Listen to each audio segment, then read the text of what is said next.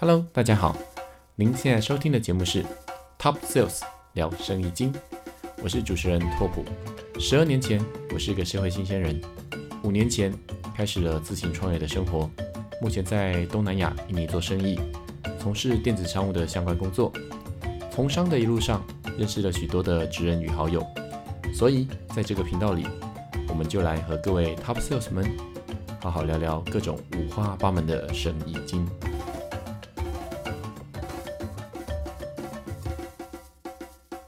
Hello，大家好，我是拓普哥。今天呢，我们主要要谈的是跟做生意上面各种法务有关系的一些议题。那我们现场请到的是一位外商的法务长，对，那算是一位资深的法务长，但是因为他是不建议我讲出他们公司的名称了哦，应该说是我们一个大叔会的一个好朋友了哦。对，那我们就欢迎他，Hank。好，大家好。呃，因为我们今天要讨论的题目呢，就是我最近刚好有感而发，所以说刚好我们就在群上，我就问他说：“诶，那个我们来讲这个题材，那看他怎么怎么样哈。”主要是因为我想要讲的题目是跟呃我们在做生意上，其实方方面面常常会有，包括现在有些新闻在讲到说泄密，或者是我们在做业务的时候，有时候说，诶，这是不是有背信的问题？或者说有时候公司啊，一个公司在处理一些东西，然后之后，我们我们就会讨论到这是不是道德操守的问题？那前几天因为拓普哥在一场聚会上跟一些旧的同事们聊天的时候，发现公司或是以前的公司，或是以前的同事等等的，听到一些八卦，哎，有些蛮扯的一些状况。然后呢，拓普哥心中就想说，嗯，我们是不是来做一个题目？呃，针对就是可能各位在职场上面，或者是渐渐渐久了，从中鸟到老鸟，也许不知不觉你就会犯了某些错误。那这些东西呢，也许一开始在公司上会讲得很清楚，或者也许不会讲得很清楚。但是是哪些问题呢？所以我们今天就邀请到了我的好朋友 Hank 来跟大家来分享这些内容。对，那呃，Hank，你可以先基本上介绍你们常常在一些呃你们法务这边会看到一些公司方面会有的一些犯罪行为。嗯，哦，有些可能是民事，有些是刑事。好，那其实我们要进入这个犯罪的太阳的时候，其实最重要的是说，诶，我们有哪些责任？我们在我们在处理任何的一些事件的时候啊，你一定会遇到一些法律责任。那大概会分为两种状况，第一个就是刑事责任。那刑事责任就是你可能会犯罪。嗯，那犯罪的状况，以现在的财产犯罪来讲，大部分有三种状况要注意。嗯第一个状况就是很多的财产犯罪几乎都是这个非告诉乃论，嗯就是一般的公诉罪，就是一旦被发现了，然后呢就不需要公司提告，嗯就可以警方就可以针对这个犯罪行为来做侦查。嗯这是这第一点。那第二个可能是，哎，这个犯罪发生完了，那你有你多久可以告他？嗯那通常呢，这种财产犯罪也通常都有二十年的追诉期间。嗯那所以算蛮长的哦，嗯不是说哦公司这个一时不追究你的行为，你就可以哦就觉得没事了，嗯哼还有二十年的。那还有一个状况是，通常呢，就未遂犯都会被处罚。嗯，那未遂犯是什么意思呢？就是你这个东西还没有造成任何损失之前，你只要有做这些行为，通常也会被罚。哦这是犯罪，这是犯罪。你刚刚讲这是这是犯罪的都是刑事，对刑事的责任。对，那民事责任呢？我们就讲说，哎，他可能你跟他有这个约定的关呃契约的关系，你给他请受雇来你们公司来上来上班，那你就跟他有一个这个聘雇契约。那这聘雇契约上面，你可能在聘雇契约或者是工作规则上面会写一些你违约的状况，这种东西就会有违反这样的一个契约的一个责任。那民事责任还有一个状况是说，如果造成这样的侵害的时候呢，可能会有损害赔偿啊，可能会有侵权行为。那这个侵权行为会有两种状况，就公司可以立即的排除侵害，就是要你不要再做了，然后要你呃这个马上去回复一下，回复原状哦，就嗯发生什么损害回回复原状。第二个就是如果造成损害的话，就会有损害赔偿的状况。那通常任何一个法律责任啊，都会有这样的刑事责任或民事责任。嗯然后我们就要来来逐一来判断说，那你到底这样的责任有多大？嗯进一步才会来判断说，你犯罪的一个行为或犯罪的态样，到底是符合法律上面的这个刑法上面的所谓背信、侵占，或者是这个诈欺，哦嗯或者是窃盗，嗯，这种比较公司比较常见的犯罪行为，大概是这样。其实我刚刚听到几个哦，是。包包含你刚刚讲，其实像侵占，嗯，我们可以想象的可能就是公司的一些公有的东西，对。然后车子也好，呃电脑也好，嗯。或者其他一些设备等等的，嗯，那那像偷窃这个很简单嘛，那那可是因为刚刚你前面讲到有一条叫做背信，是对，那我们就比较好奇，就是说怎么样认定背信这件事情，嗯对啊，那字面上怎么解释背信这种行为？背信的确是现在公司大部分在处理这个员工哦，如果有犯罪行为的一个最主要的一个条文。然后我们看一下，呃，刑法第三百四十二条，它的条文原来是规定是说，为他人处理事务，意图为自己或第三人不法利益或损害本人的利益。而违背其任务的行为，自身损害于本人的呃财产或其他利益的时候，处五年以下有期徒刑嘛？嗯那条文是这样，那精神是什么？这个、嗯这个背信罪的精神其实就是第一个为他人处理事务这件事情。嗯那为他人处理事务，为什么这这个东西会时常会变成在企业里面非常常见的一种犯罪的嗯类型？是因为每一个人进入一个公司，公司要聘请这个人的时候呢，最重要最重要的，它有一个法律上没有规定，可是嗯是一个呃不确定的法律概念，叫做忠实义务。嗯就是我对于这个公司，我要有够忠实，嗯忠实的履行我自己的嗯嗯哦职务。那所以忠实义务呢，一旦你破坏了这样公司与你中之间的信任关系，嗯很容易就有背信的状况哦，就是背叛信用嗯的状况。所以其实背信罪，我们延伸来讲，就是背叛。破坏这样的信任状况。有一些什么具体的行为？那我们先讲忠实义务。当然，什么叫忠实义务？嗯我们很常听到一句成语叫做“受人之托，忠人之事”，就是别人在交给你什么样的一个呃事物的时候，你一定要按照这样的事物或委托的核心来做事。嗯如果你违背的时候，当然就没有嘛。那我们现在我们现在继继续来讲说，那这样的背信罪呢，比如说假公济私，嗯哦，时常去时常看到就是假公济私来做业务。嗯哼比如说，我明明这是一个私事，对是我利用公家的这个时间，就是公司的时间，嗯。来或公司的这个资源来做这件事情。嗯。那我们以前曾经在事务所的时候，曾经遇到说，哎，这个总务嗯。这个职务，大家都觉得总务这件事，或有些公司是庶务科，对。哦，这些庶务总务的这些呃人员，他利用公司的资源，嗯。然后比如说呃，去买一个厕所，买一个卫生纸，或者是买一个公用电脑，买一个什么的时候，那可能利用公司的资源，可能公司给你五万块资的这个费用，嗯。你可能买了四万块，可是你为了要补足这五万块，你可能用一万块买了其他东西给自己用，这种假公济私，或者是利用公司的资源给别人好处。呃，之前时常发生说，呃，比如说有我们公司如果有卖票的话，哦，对。卖票，那这个卖票可能是你买的用你用的是折扣券，哦或者是折扣员工折扣去买这个票，可是你用原价卖给别人。哦，那这多出来的钱，然后对之后拿出多出来的钱就是你自己的。哦那可是你会造成，哎，明明公司的资源做自己的事情，对这样这是第一种状况，会比较常发生的事情。嗯那可能泄密也是常常，因为你可能在业务上，你本来就需要有一个呃保守秘密的义务。哦，比如说你跟公司签约说，哎，你是这个企划的执行者，嗯。你会或者是这企划的一个企划的人，那你可能比价，尤其是招标比价的时候，你知道公司的底价的时候呢，你特意把这个公司的底价或者是公司的特别的企划呢泄露给别人，哦，这是我们公司的损失嘛？对，那这时候原来你处理事务就是为了要你好好的做这个企划，你的嗯企、你的企划就是你的事务，对公司委托给你的事务，你违背了违反了，嗯那当然公司这时候就是我被性罪的状况嗯的产生。就提前让别人知道说我们的预算大概多少。可是可是很多广告公司不都是问说，哎，那个预算大概多少？对啊，可是你如果把这个其实还有什么空间？对，当当然当然在实物上还是会有这个呃模糊的地带，嗯可是通常如果你的比价，你这个比价招标比价是确定公司能够能否得标的最重要的状况，你这时候其实不能够泄露。了解了解。假设你只是比价说哦，大家的只是一个参考价值，你除了价金之外，嗯价格之外，你还有别的参考价值，让你们公司能够招招标，那嗯这个这件事情可能不是必然要素。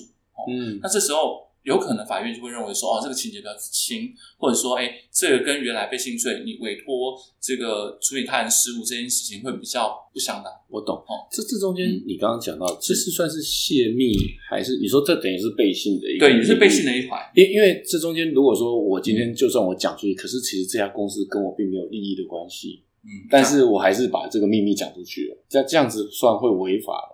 就是假因为我设没有这个秘密不是你不是因为你职务上得知的，嗯你是你是可能去推论或或其他状况得知的，不是因为你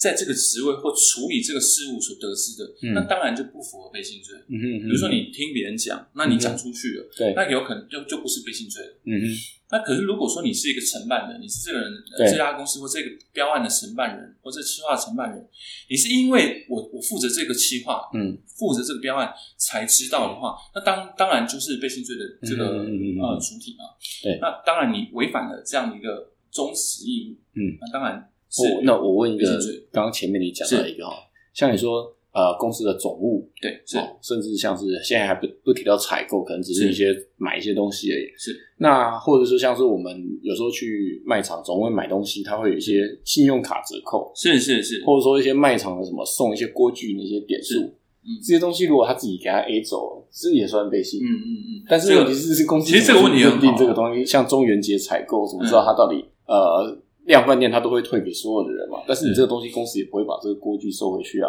呃，我们我们现在讨论的是就是犯罪的定义嘛，对所以那实际上公司要原谅或者公司要睁一只眼闭眼是另外一回事。对，那就犯罪的角度而言呢，这个当然是算违反你这个就是忠实义务的这个状况，嗯哼嗯哼因为呃之前其实就有发生过某某的这个量贩店，它嗯哼。推出了就是几点换过去的这对对对。这个状况，那甚至它的卡片。它也曾经发生过卡片呢，它因为卡片开卡，它会给你一些点数，哎对。哦，然后呢，有些人就是虚虚设账号，然后呢来做这件事，甚至员工有参与，对，哦，就是这一只眼闭一只眼，然后容许客客人做这件事情。嗯。对他来讲，他的业务如果是我要把这个点数做一做某种程度的监督，而且我现场要看客户是不是用自己的手机或自己的信用卡来绑定、做这件事情。假设他没有看，或甚至容忍呃客户做这种违法事情的话，嗯那是就会违反他自己本来的一个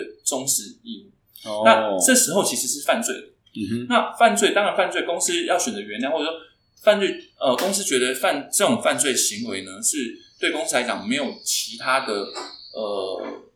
重大损失，嗯。他也是真实面前看，那那是另外一回事。嗯。可是就背信这个犯罪的角度而言，嗯。那他当然是违反违法的。，OK OK，那我们刚刚讲到了泄密这件事情对，那还有很多其他就是状况，比如说贿赂，哦，我们我们跟很多外商公司，呃，或很多这个公司，甚至国内的大企业来讲，都会签订合约。那在买卖双方或者是合作双合作的时候，都会签签订合约。那其实很多的大型合约条款里面，就有一个反反贿赂条款，嗯哼，就是你一定要呃，你双双方的承办人不能收回扣，不能收回扣，我们嗯不能有呃类似贿赂的一个行为。哦，嗯哦，那这个行为可能是要符合美国法令或符合其他国家法令。嗯那有这样的一个法令规，呃，有这样的一个条约规定，那这时候呢，这这家公司就会对于收回扣或者是贿赂这件事情非常看重，嗯哦因为很多国家其实对贿赂这件事情是有是处罚很重的。嗯哦那我们跨国的合作，尤其是跨国合作啦，都会有这样的一个条款。那所以贿赂这件事情本身，在台湾没有一个特别规定贿赂。那通常台湾就会用背信的这个条文优先来去看它嗯有没有符合背信罪。嗯嗯嗯，所以说像采购的时候，就等于说是呃，那退佣这种东西，这个是如果是退给公司的，那就是等于就是呃，假设我们应该说，假设我们嗯合约是十万块，对哦，合约的标的金额是十万块。对，那十万块这件意思是什么呢？这件意思当然是公司支付了一个十万块金额给对方公司，对。对不对？然后可能对方公司提供相对相对的这个产品或服务，对嗯。好、那承办人如果说啊，我提供给公司付了十万块给对方，然后嗯。我得到了这样服务，可是呢，其中有两万块，嗯。是退给这样的一个承办人，嗯。那承办人是不是因为这件事情而得利了两万块？嗯哼嗯哼。那如果说今天承办人用功一点，或者是承办人这个努力一点，他把这个退佣这件事情，假设没有退佣这件事情，其实我八万块就买到这产品，嗯嗯嗯那可是这两万块是吃进自己的口袋。嗯。哦那这时候呢，他原本他的呃企划或标案，或者是他的采购，他其实就是十万块，可是嗯他得到两万块的利益，那公司是损失两万块。对，那在这样的状况之下呢，那他就是符合背信罪的这个要求，嗯。就认为说哦，这个其实是让公司公司受有损害，嗯。然后你也得到了利益。嗯。那即使你不是不是你拿到两万块，嗯。是你这两万块拿到别人上面，别人嗯。拿了给别人，这时候还是会有背信罪，因为这个钱不一定给自己，了解了解。所以，在你就是一个共犯。对对对，在这个在这个呃背信罪的条文里面，它其实就是你当然是意图为自己或第三人不法所用，嗯嗯就是这个利益是不法的，嗯嗯嗯那因为你本来就可以用八万块处理掉，结果你花公司多花了十万块，嗯。这两万块其实就是不你的不法利益。但。其实我觉得你刚刚前面有讲到的是，公司如果要追究这件事情，对，但是取取决于他有犯罪这个行为，对对对对但是公司有没有真的去追究这件事情？对对对对，当然，那因为虽然呢、嗯。我们讲说这种财产犯罪、背信罪啊，还有诈欺这些，都是属于非告诉乃问，嗯就是一般公诉罪。可是检察官要怎么发现？对啊，一定要有人去举一报一，定要有对啊人对公司一定要去告完以后，才发现说，或者是甚至做完笔录以后，警察机关才会去知道这个犯罪事实，嗯那他才可以开始做侦办嘛。嗯要不然他都不会知道。那所以大部分公司啊，很多的状况下，你只要金嗯金额其实不大，可是你即使是符合犯罪的行为，那通常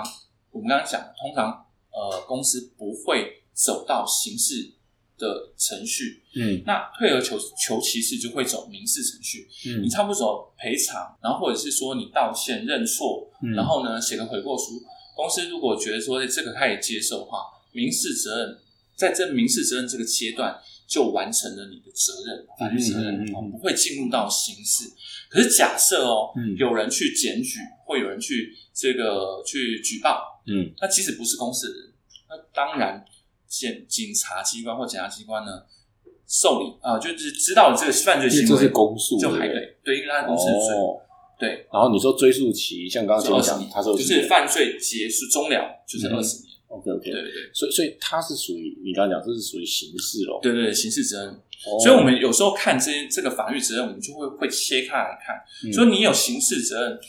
跟民事责任，呃，不一定，你你有刑事责任不一定到最后一定会犯罪，一定会去坐牢嗯哦。那因为有很多个判断方呃判断的阶段，嗯那可嗯是民事责任就是另外的判断方式。嗯哦所以我们在每一个的行为上面，我们都会用这两个分开来判断，说哦你是有不同样的一个呃责任。那你刚刚讲到还有就是像是泄密或者是回扣，对对对，对，嗯还有什么样的行为嘞？还有掏空。掏空哦，掏空其实蛮多上市，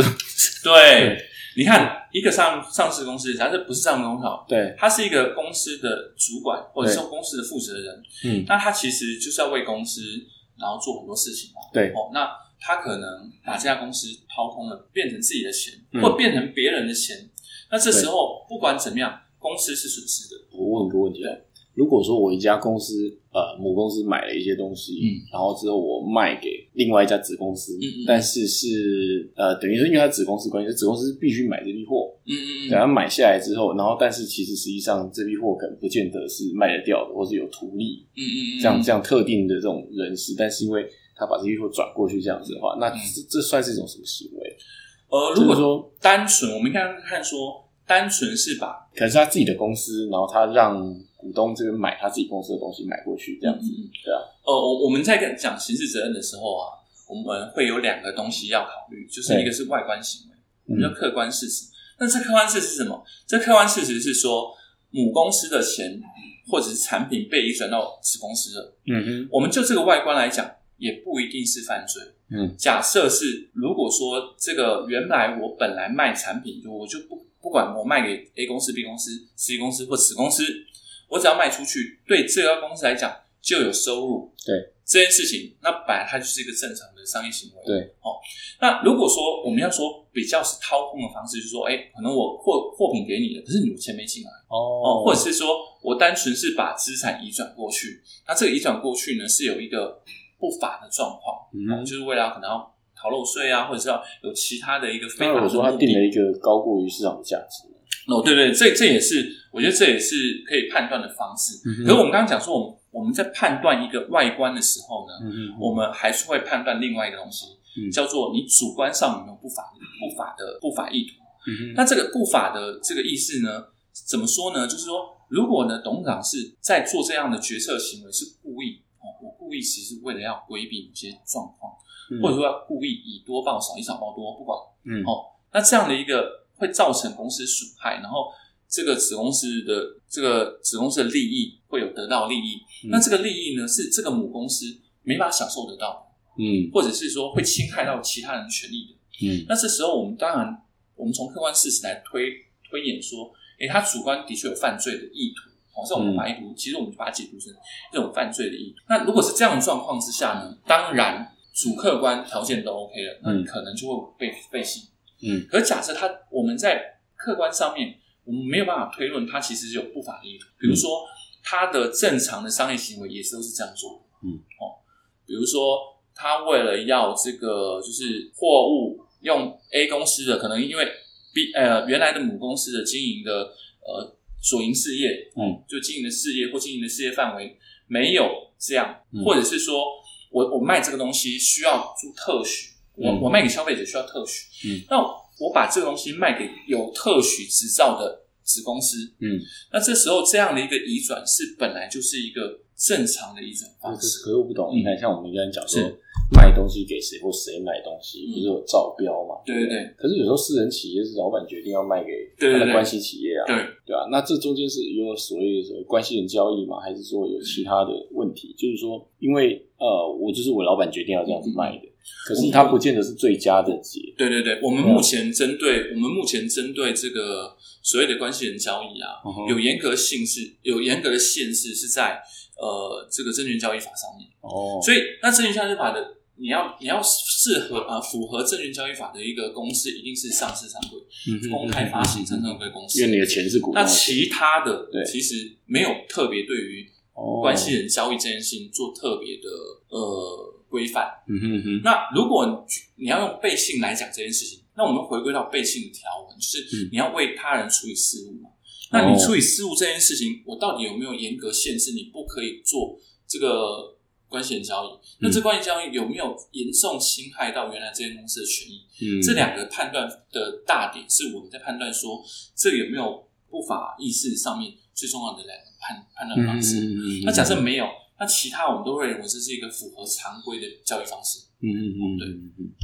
，OK，哎那接下来，然后接下来呢，我们来说，其实我们在讲说，呃，背信罪这件事情啊，我们其实我用一句话来讲它的这个背信罪的精神。嗯，我们常看到说，哎，我们有一家快递公司，它的口号叫什么？使命必达嘛，对对不对？那其实背信罪呢，它的核心就是使命不达，就是我给你的这些业务，我给你的这些权利，嗯你没有办法，你没有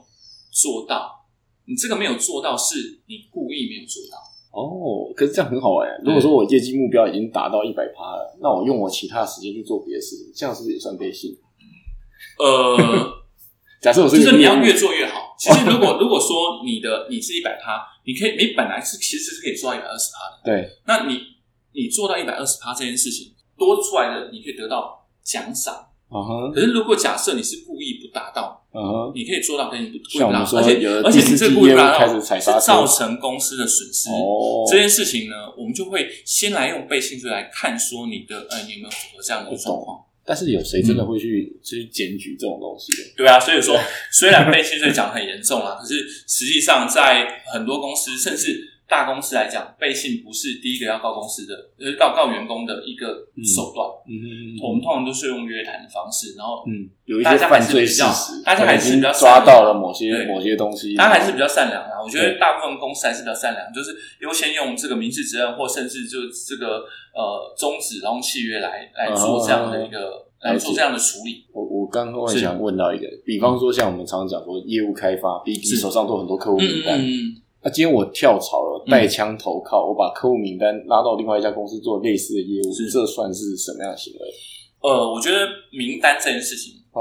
真的是可以来好好来谈一下，因为名单这件事情，有一种是资料，有一种是我的名片，或我本来就有这些关系，那怎么看？我我们来先看名单这件事情好了，对，就是你的资源。呃，人脉资源这件事情有好几种呈现的方式，对其中有一种就是名单嘛。嗯哼，那我们在法律上面呢，我们在看名单的时候，会用三种模式来看这样的一个名单。嗯或者是人脉资源。嗯哼第一个是它是不是属于工商秘密？嗯哦，刑法上面有有处罚你，呃，就是妨害工商秘密罪这样的一个罪责。嗯，那当你要符合这样的，你这个一定要是秘密。对假设这样的一个人脉是这些资料是大家随手可以查阅的，嗯那我们就不认为这是一个工商秘密。嗯，可是如果这个名单是经过整理的，那嗯这个整理，然后甚至有喜好啊，或者或是有这个特殊公司特殊的排列方法，那这时候我们还是会认为说，这样的名单其实是这样的人脉管理其实是有意义的。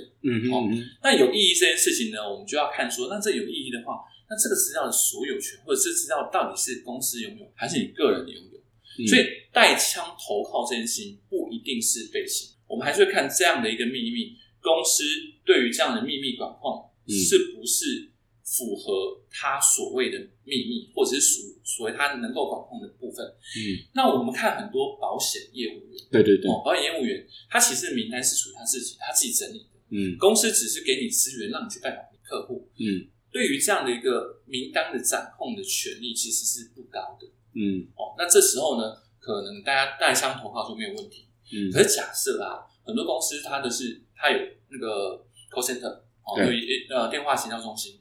那这个名单呢都是给呃这些专员打，而且呢这些收集的单位呢都是属于公司自己去收集的，然后把名单交给交给员工来拨打电话。对，这时候名单的掌控权利，公司是高度的。然后离职之前把这些名单都拷贝下来，对，是高度的。对，好，那是高度的，那这时候公司可不可以称这个秘密？可以。嗯好，我们刚刚讲了，在这种状况之下是秘密嘛。然后，如果这时候带枪投靠，他把这个秘密拿出来了，那除了背信这样的一个呃角度来看以外，当然还有泄密状况。对那这泄密状况可能会违反了这个呃我们刚刚讲的呃妨害工商秘密或者是营业秘密法的规定。嗯哦，现在尤其现在新修正的营业秘密法罚的很重。嗯哦，虽然它很严格，可是它罚的很重。嗯，那我刚刚讲的第一类的状况，其实是就是呃用秘密的这种状况来看它，来看你刚刚讲那些名单的资料。第二个，这些既然是名单，那很多个人资料嘛，对不对？对。那依照现行的个人资料保护法，它有一定的规范。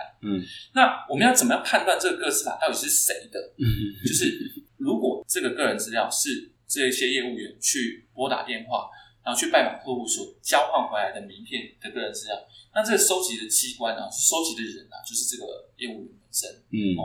那假设是用公司的名义去收集的，嗯那收集机关就是公司。那我们要怎么判断呢？因为现在的个资法它其实规定，我在收集的时的时候，我在收集个人资料的时候，我一定要践行一些程序，嗯我一定要清楚告诉他几项几些几个重要的资讯，让他能让他能够我现在正在收集你的资料，让他能够充分判断说，呃，我要不要把资料给你？嗯哦，我们叫六大告知义务。哦六大告知义务就第一个，我收集机关名称是什么？比如嗯说我是这个外商的某某某个公司，那我收集，我就是我在收集，嗯哦，我收集到，那我收集哪些事情？嗯我收集几项几项资料？嗯哦，比如说假设六项资料好了，我们就要清楚告诉我收集哪六项资料。嗯那这六项资料的特定目的是什么？嗯比如说我用用用来行销，嗯我用来建客户资料，然后嗯客户关后续客户关怀这嗯些东西，哦，我要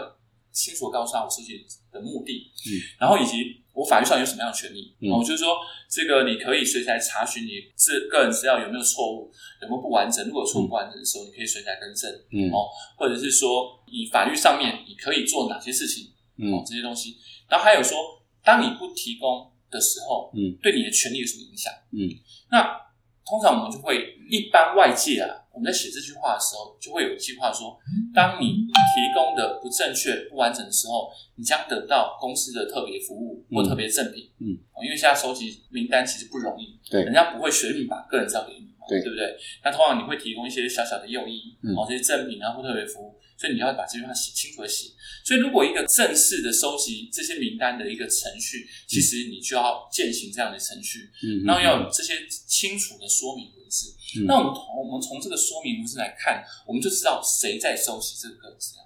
假设我对讲了假设我在消费者或者是别人哦嗯，在跟你交换名片或者在提供他的个人资讯的时候，我已经清楚知道是谁在收集我这个资料。嗯某某假设是保公司险公司某某假设是用公司的名义收对。集，那这时候公司消费者主观就认为这是公司的。那这是这时候这就是公司的个人所收集的个人资料，哦。就可以归纳到这是公司的营业秘密。懂了。我们所以，我们大概就会从这几个角度来判断说，诶，他这样的泄密或这样的一个呃这样的一个带枪投靠，是不是有违反相关法律？了解，因为当初收集的时候，他其实是这个法人去收集对对对对。的资料，所以你现在已经不属于这个法人，所以你要看说，哎，这个那当然很多很多呃收集名单的这个东西是外包的，比如说外包给业务员，对那业务员自己出去收集，那这时候他的枪就是自己收集的，嗯。他这些名单就是那些枪啊，就是他自己收集的。对，那所以公司的掌控的一个程度就会介入的程度就会比较低，嗯哦，这时候就可能没有泄密，或者是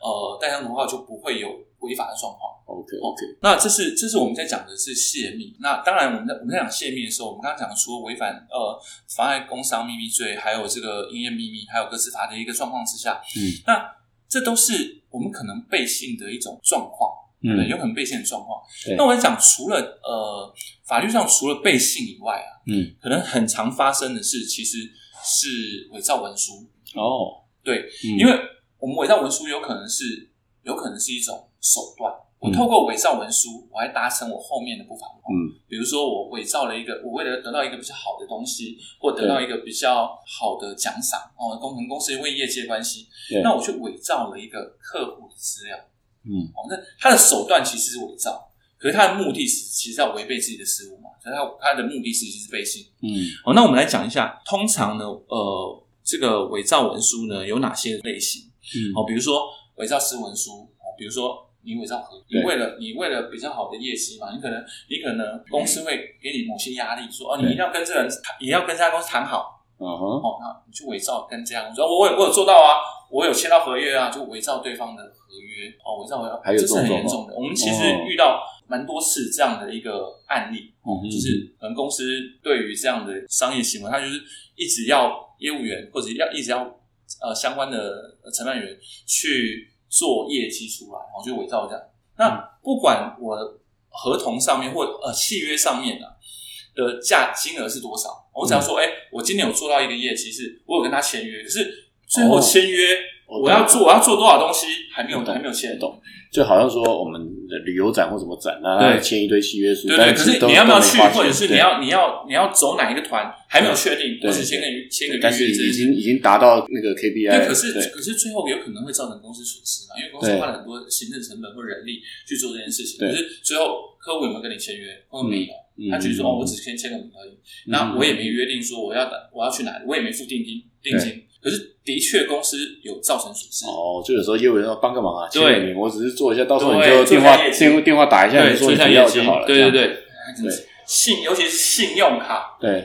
信用卡。到时候拿到再减掉就好对，理财专员很常做这件，而其实这已经有一点伪造文书了。对，因为客户没有达到答应使务必使命必达这件事情，对对对。然后呢，那我们在想，我要私文书，那比如说你伪造了契约借据，或者是你甚至呃伪伪造了这个支票的背书哦，有些人给你支票。后后面必须要背书嘛？哦对，你转让给别人要背书，那可能他签别人的姓名，我知道用不同的章，对不对？对对对，那这时候我们都会认为这是伪造私文书了啊。嗯那伪造私文书一一般人是五年以下的有期徒刑。嗯然后还有一个更严重的就是伪造公文书，哦，因为这公文书就是公务员职务上所要做的文书。那可能我们为什么一般私人企业或请员工有可能会触犯这一条？嗯就是招标啊，你去跟公家机关招标，有可能这个招标只有你一个人。对那我们知道很多的实哦，要投标，实际的状况之下，明明这个标案其实要给你的，对，哦，可是程序上我一定要有一个三家有一要有一个程序嘛，对。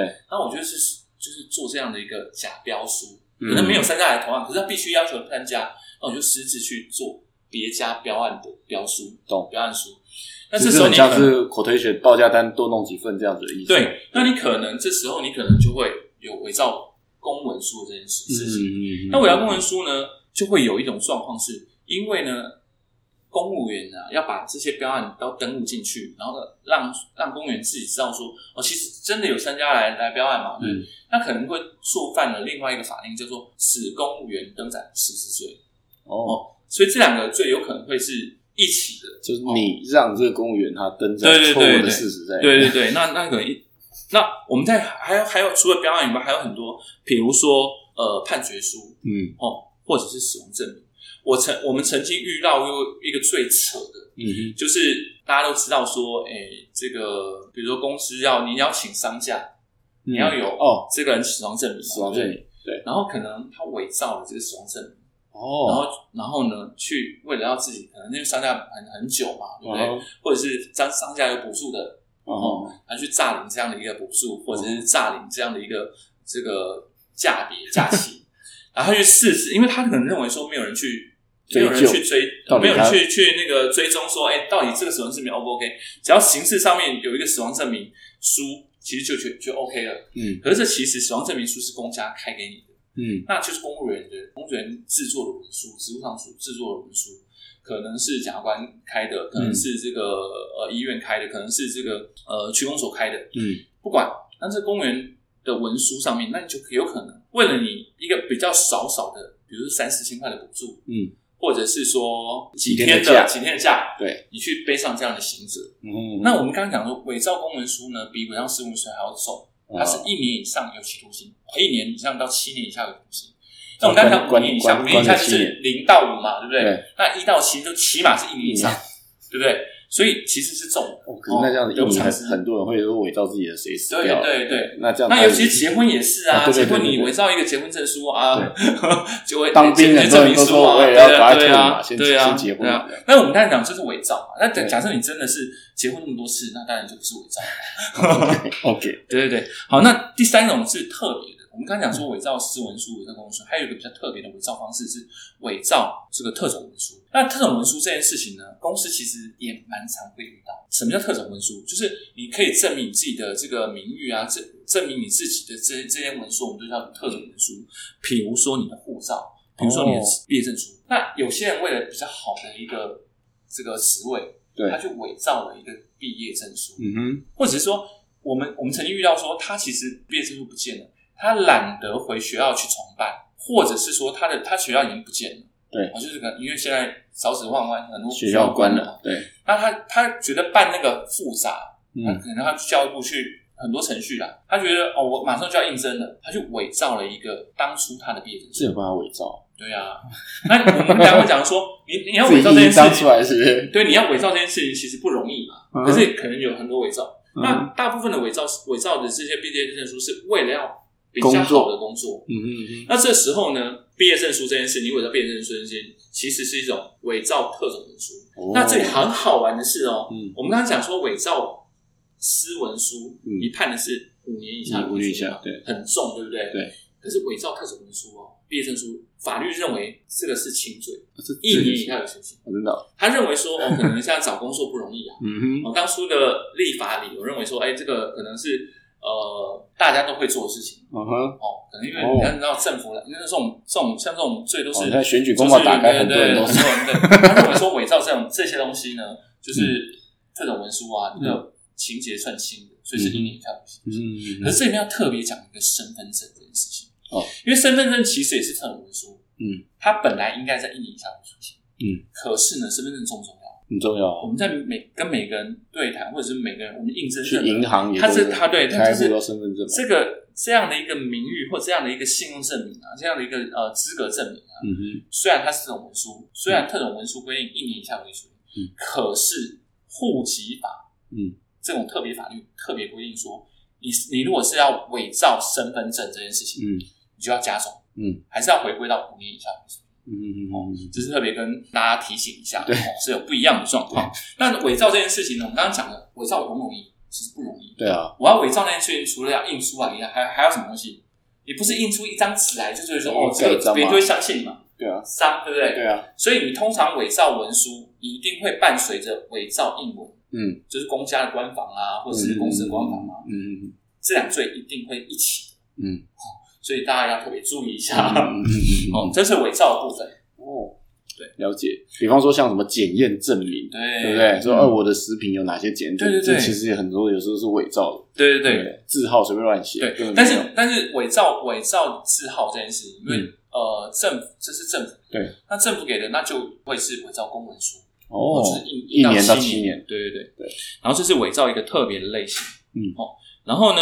我们接下来讲另外一个是侵占。时常我们时常说，哎，背信跟侵占有时候会会很难判断。嗯哦，因为你都是违反了你的这个呃违反你的事物啊。我们刚刚讲说背信违反你的事物，那侵占就是说本来公司只是暂时交给你保管，笔记型电脑对啊，或者说那那如果说我我假设我是一个制制图，对然后之后我就没案子的时候，公司没有案子给我，然后我帮别人外包，帮别人做别的东西，这样算侵占公司的电脑？如果说应该算吧，对不对？呃，如果说你的侵占的这个状况是你本来可以做，嗯，本来可以做公司的事情，可是你把这些时间花在做别人的事情，哦。哦，那就下班时间呢？那假设他下班时间，那要按公司的规定，哦。公司给你的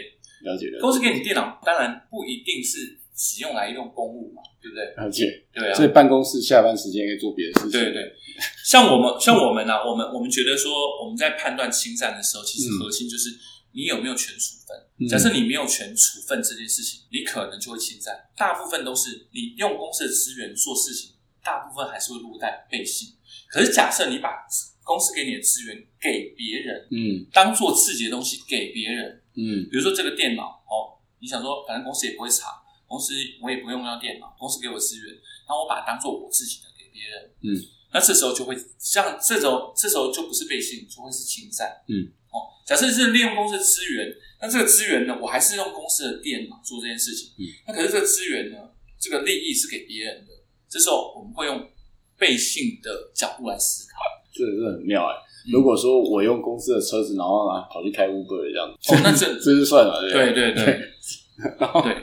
我想到一些比较比较有趣的一些嗯状况。刚刚讲到说下班时间，嗯或者说我们等于是呃侵占，就是帮别人接案做别的东西，利用上班时间。那如果不是上班时间，比方说我下班了之后，我再用公司的 WiFi 然后追剧，到底算是有有的人就是不不肯回家，然后在那在那边好像在加班，其实没有，嗯他就在一个追剧这样。嗯嗯嗯。对啊，那那这样子算是也算侵占吗？还是我觉得算这个还是用背信的角度来背信。就是我我我们我们其实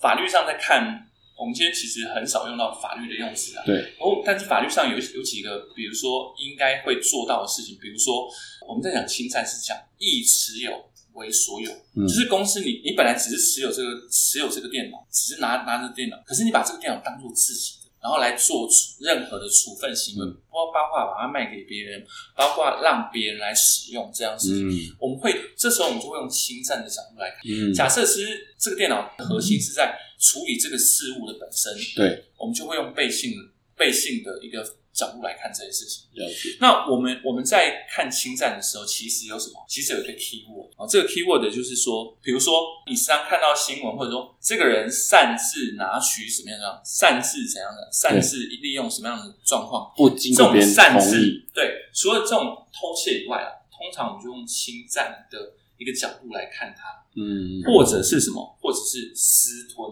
嗯比如说你手上应该要保管的钱，比如说你是会计，对。你应该要保管的钱，可是你银行行员哦，你应该保管客户的钱嘛，你把客户的钱拿去当做自己的钱去投资，了解，这时候就会有侵占的状况发生。嗯，所以我们几个 keyword 就是，如果是擅自这样擅自使用这样的一个状况，或者是说私吞怎样的状况，嗯。这时候大概就是用侵占的方式来来来那他一定要吞掉嘛？如果说哦，我要告你的，我还回去了，没有没有，我们我们刚刚讲了未遂犯法是什么未遂？哦。就是还没有成功。成功，对。我也一样可以罚，哦。或者是你看，即使成功了，你最后不是你还钱就能了事，对。哦，因为你有这个犯罪的事对，实，你已经犯罪事情已经对。已经确定了，嗯。那你还不还只是你事后你还还过去了，还还还钱了，只是说你事后可以就减刑责比较轻嗯，哦，或者是说哎你良心比较安安定 OK，OK 这样。嗯对，那大概会有这样几个状况。那当然，我们知道说，呃，这是几个比较大的企业常见的犯罪。那嗯嗯，当然还有还有什么诈欺啊，哦嗯因为做了一些事情让公司相信你，哦，有些诈欺啊，嗯或窃盗啊。嗯那我们当然我们在讲想说，那还有哪些问题要嗯注意的？比如说合伙这件事情。对你跟别人合伙，你可能不是受雇人，你跟合伙的时候，合伙的时候虽然没有忠实义务，对不对，可是呢，那你会有什么？你还是需要你同心同德嘛，对不对？嗯同心协力去为公司做这件事情。对你假设没有，那可能还是背信罪还是会有成立的，合伙也算是被对，还是很有可能。嗯那还有一种状况是兼职，兼，差，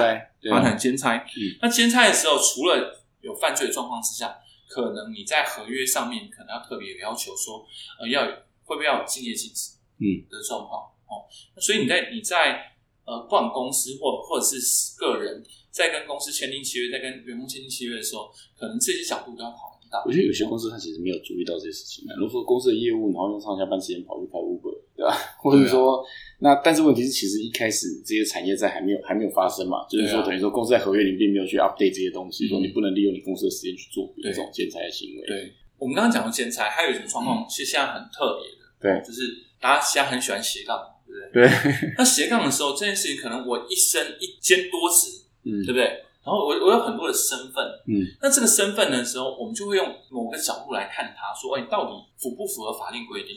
哦，比如说对利益规定。嗯哼，如果你是你兼很多职，可是你这些你这些你这些斜杠的都有互相冲突的时候，嗯这时候呢，你可能还是会有背信的状况发生。嗯，哦，不是因为我我可能不是员工，哦我就不会有背信，可所以说反而你的业务性质来讲，还是会有一些背信的状况。只是这个状况的点每一个不一样。哦嗯比如说你如果是兼职，可能你状况点会在能不能敬业禁止。对哦，那你如果是合伙，你有没有一起为这家公司打拼，还在车后、嗯车后腿？嗯嗯那我们刚刚讲，如果你是斜杠，那你可能就会有这个利益回避的状况。嗯哦，所以有不同的考量。当当然，一开始的公司可能一个像很多新创公司，对，一开始没有法律，而且而且很多新创公司的几个合伙人，他们都好几家公司。对 对啊，都对啊是那我们看名片印出来都好几家公司的 CEO 对，所以我们会用利益回避的角度来看这件事情。哦，了解。好，那我们接下来会讲到说，那我们知道这么多问题了，那我们要有什么样的防治方法？嗯，比如说嗯，当然我们合约上一开始合约上可以定得很清楚，可是我相信啊，很多很多的公司他没有办法做到这一块啊，哦，他不能、没办法请一个人或请一个专门的单位一直来帮你来拟合约，或者是看这件事情。嗯。那我我会提供几个方向哦，嗯嗯嗯，那这些方向我们称为要题。嗯。这些要题就是说，我们从第一个外敷哦，就是外部来控制这件事情哦。第一个就是我们要大概拟一下业务流程嗯哦，就是拟定规范一些业务业务流程。比如说，我这个我这个这样的一个拜访客户，我应该要提供什么样的资讯给他，嗯让他清楚告诉他说，哎，这其实是公司的，或者是这是私人的，了解哦。然后呢，这样的一个，比如，然后我如果说会计，我在报销呃就标准的作业流程有报哪些？报销账单的时候，对报销这些单据的时候，我应该经过什么样的程序来报销？嗯，哦有人我应该要拍怎么样照，对要干嘛的，或者怎么样？我要对比如说我要巨大建设，我一定要拿建设证，我一定要拿那个正本，嗯不是说你口头报就可以了。嗯嗯哦那减少这样的一个就是其他人接触，或者是这个人去接触到很多的程序，嗯让他能够知道说哦哪些漏洞啊，其实减少接触的一个漏洞，这是外贴嘛，对哈、然后增加一些监督，比如说我这样的核销，比如说一万块以上，我一定要谁，我一定要谁，到哪一个主管。对，哪？一个阶哪一个阶层，对。不对？然后那那第二个是内用哦，内用我们就认为法治教育很重要，教育训练，对教育训练员。工的教育训那你，以我们公司而言，呢是每一个进来公司几乎要上好几堂法律课程。对，哦，那比如说个资法，你要上个资法，因为你是收集名单的单位，你对要上上个资法。哦，你可能甚至上面，上班，如果是 call center，他可能不能带手机，对对对对，他怕去录别人的资料什么东西。对，然后你要告诉他法律上面有什么样的，你这样已经犯法了呃怎么样看？对怎么样看待这件事情？哦，还还要上著作权法啊，还要上消费者保护啊。那当然是保护公司，也保护这个人。对，哦，那所以我们就会认为说，呃，这样的一个管控是一个方向。当然，嗯越大的公司，公司越成长的时候，定的这些细则啊，会越来越细，越来越 detail。当然，就要不断不断教育他说，哦，其实这些规定是很重要。嗯哦，那所以我们我们总归一句话，其实我们在讲企业常见的犯罪这件事情啊，其实我们在想说，要给员工一些概念。其实你手上拿的东西啊，并不一定是你，嗯你一定要站在其他的想法来想这件事情。如果你只是把所有东西认为说你的，我什么事都可以处理，其实是你是离犯罪是不远的。对，那个发大财的方法都写在刑法里面对。对对 对，哇，好敏感的字眼。就所以说，你想要发大财，刑法翻开来看，大家就知道哪些方法可以发大财。哦，所以说，其实因为我知道很多新创公司，尤其一开始大家创立的比较早，忽略掉这个部分，所以其实我后来啊，就是听到一些比较扯的一些状况啊，自己心里也觉得是不是。当初没有把一些年轻人教好呢，但是好像变成是这个东西，我们都会认为这是一个公民教育，但其实大家在法律这一件事情其实是模糊的。嗯嗯，哦，或者说哦，我把这个事情告诉别人无伤大雅，可是也许这件事情就犯了很严重的法，就是公司的一些财产等等，或者在这个买卖，对。对啊，等等的，但我觉得，我觉得大家的法治教育不足，也有很多是其实法律走到最后不一定是完全按照法律来走。嗯。我们有很多，我们刚刚讲了，其实公司在对付企业上常见犯罪的状况之下，嗯其实第一步都不会是一定要把你告到死哦，都是希望说大家大家就是好来好去啊，然后这个呃我们用呃犯罪或者是说刑法上以外的方法来处理这件事情。嗯哼那久而久之，大家认为说这好像没有犯罪嗯哦，其实不然。嗯哦，就不一定嘛。我们就觉得说，还是我们还是要告诉他说严重性是什么。对，那最后可能轻轻放下，这是公司的权利嗯哦。但是高高抬起，一定要告诉，一定要用非常严格的态度告诉员工或告诉这个犯罪的人说，其实这是很严重的事情。对对对，要不然，其实大部分的人啊，在听到说公司说，哎、你这个有犯罪的状况之下，其实大家都说，哎、我不知道、哎，嗯哦，或者说有这么严重吗？对，其实就是因为社会上面或者说大其他公司的做法，其实大部分都不会用刑法当做第一的手段。嗯，因为可能有些上市公司他们也不想把事情闹大，对对，对啊，像我知道的是很多新创是为了追 KPI 啊，就变成是衍生非常多，刚才你说要名单啦，嗯。或者说一些引诱别人下订单的一些方式，或教一些话术，但其实都游走在很灰色的地带。嗯嗯嗯。对啊，那我觉得这个东西，因为我自己觉得有必要在大家在做生意的时候提醒大家，其实有时候真的是法律这件事情，像你说，即便公司没有这个公司法这件事情，嗯嗯。但其实这也算是一个一常规。你刚刚讲的意思是说，就是说有一个我们呃法理在判断的一个方式。对对对，OK，那我们今天差不多，好今天很开心的请 Hank 来这边跟我们分享这些比较严肃的话题，的确可以让让我们的那个拓普哥的节目里面变得比较正经一点，这样子。对啊，那我们很开心，希望下次呢，那个还有机会请 Hank 来分享一些稍微有趣一点的法务相关的事情。对对对，OK，好，谢谢谢谢大家，谢谢。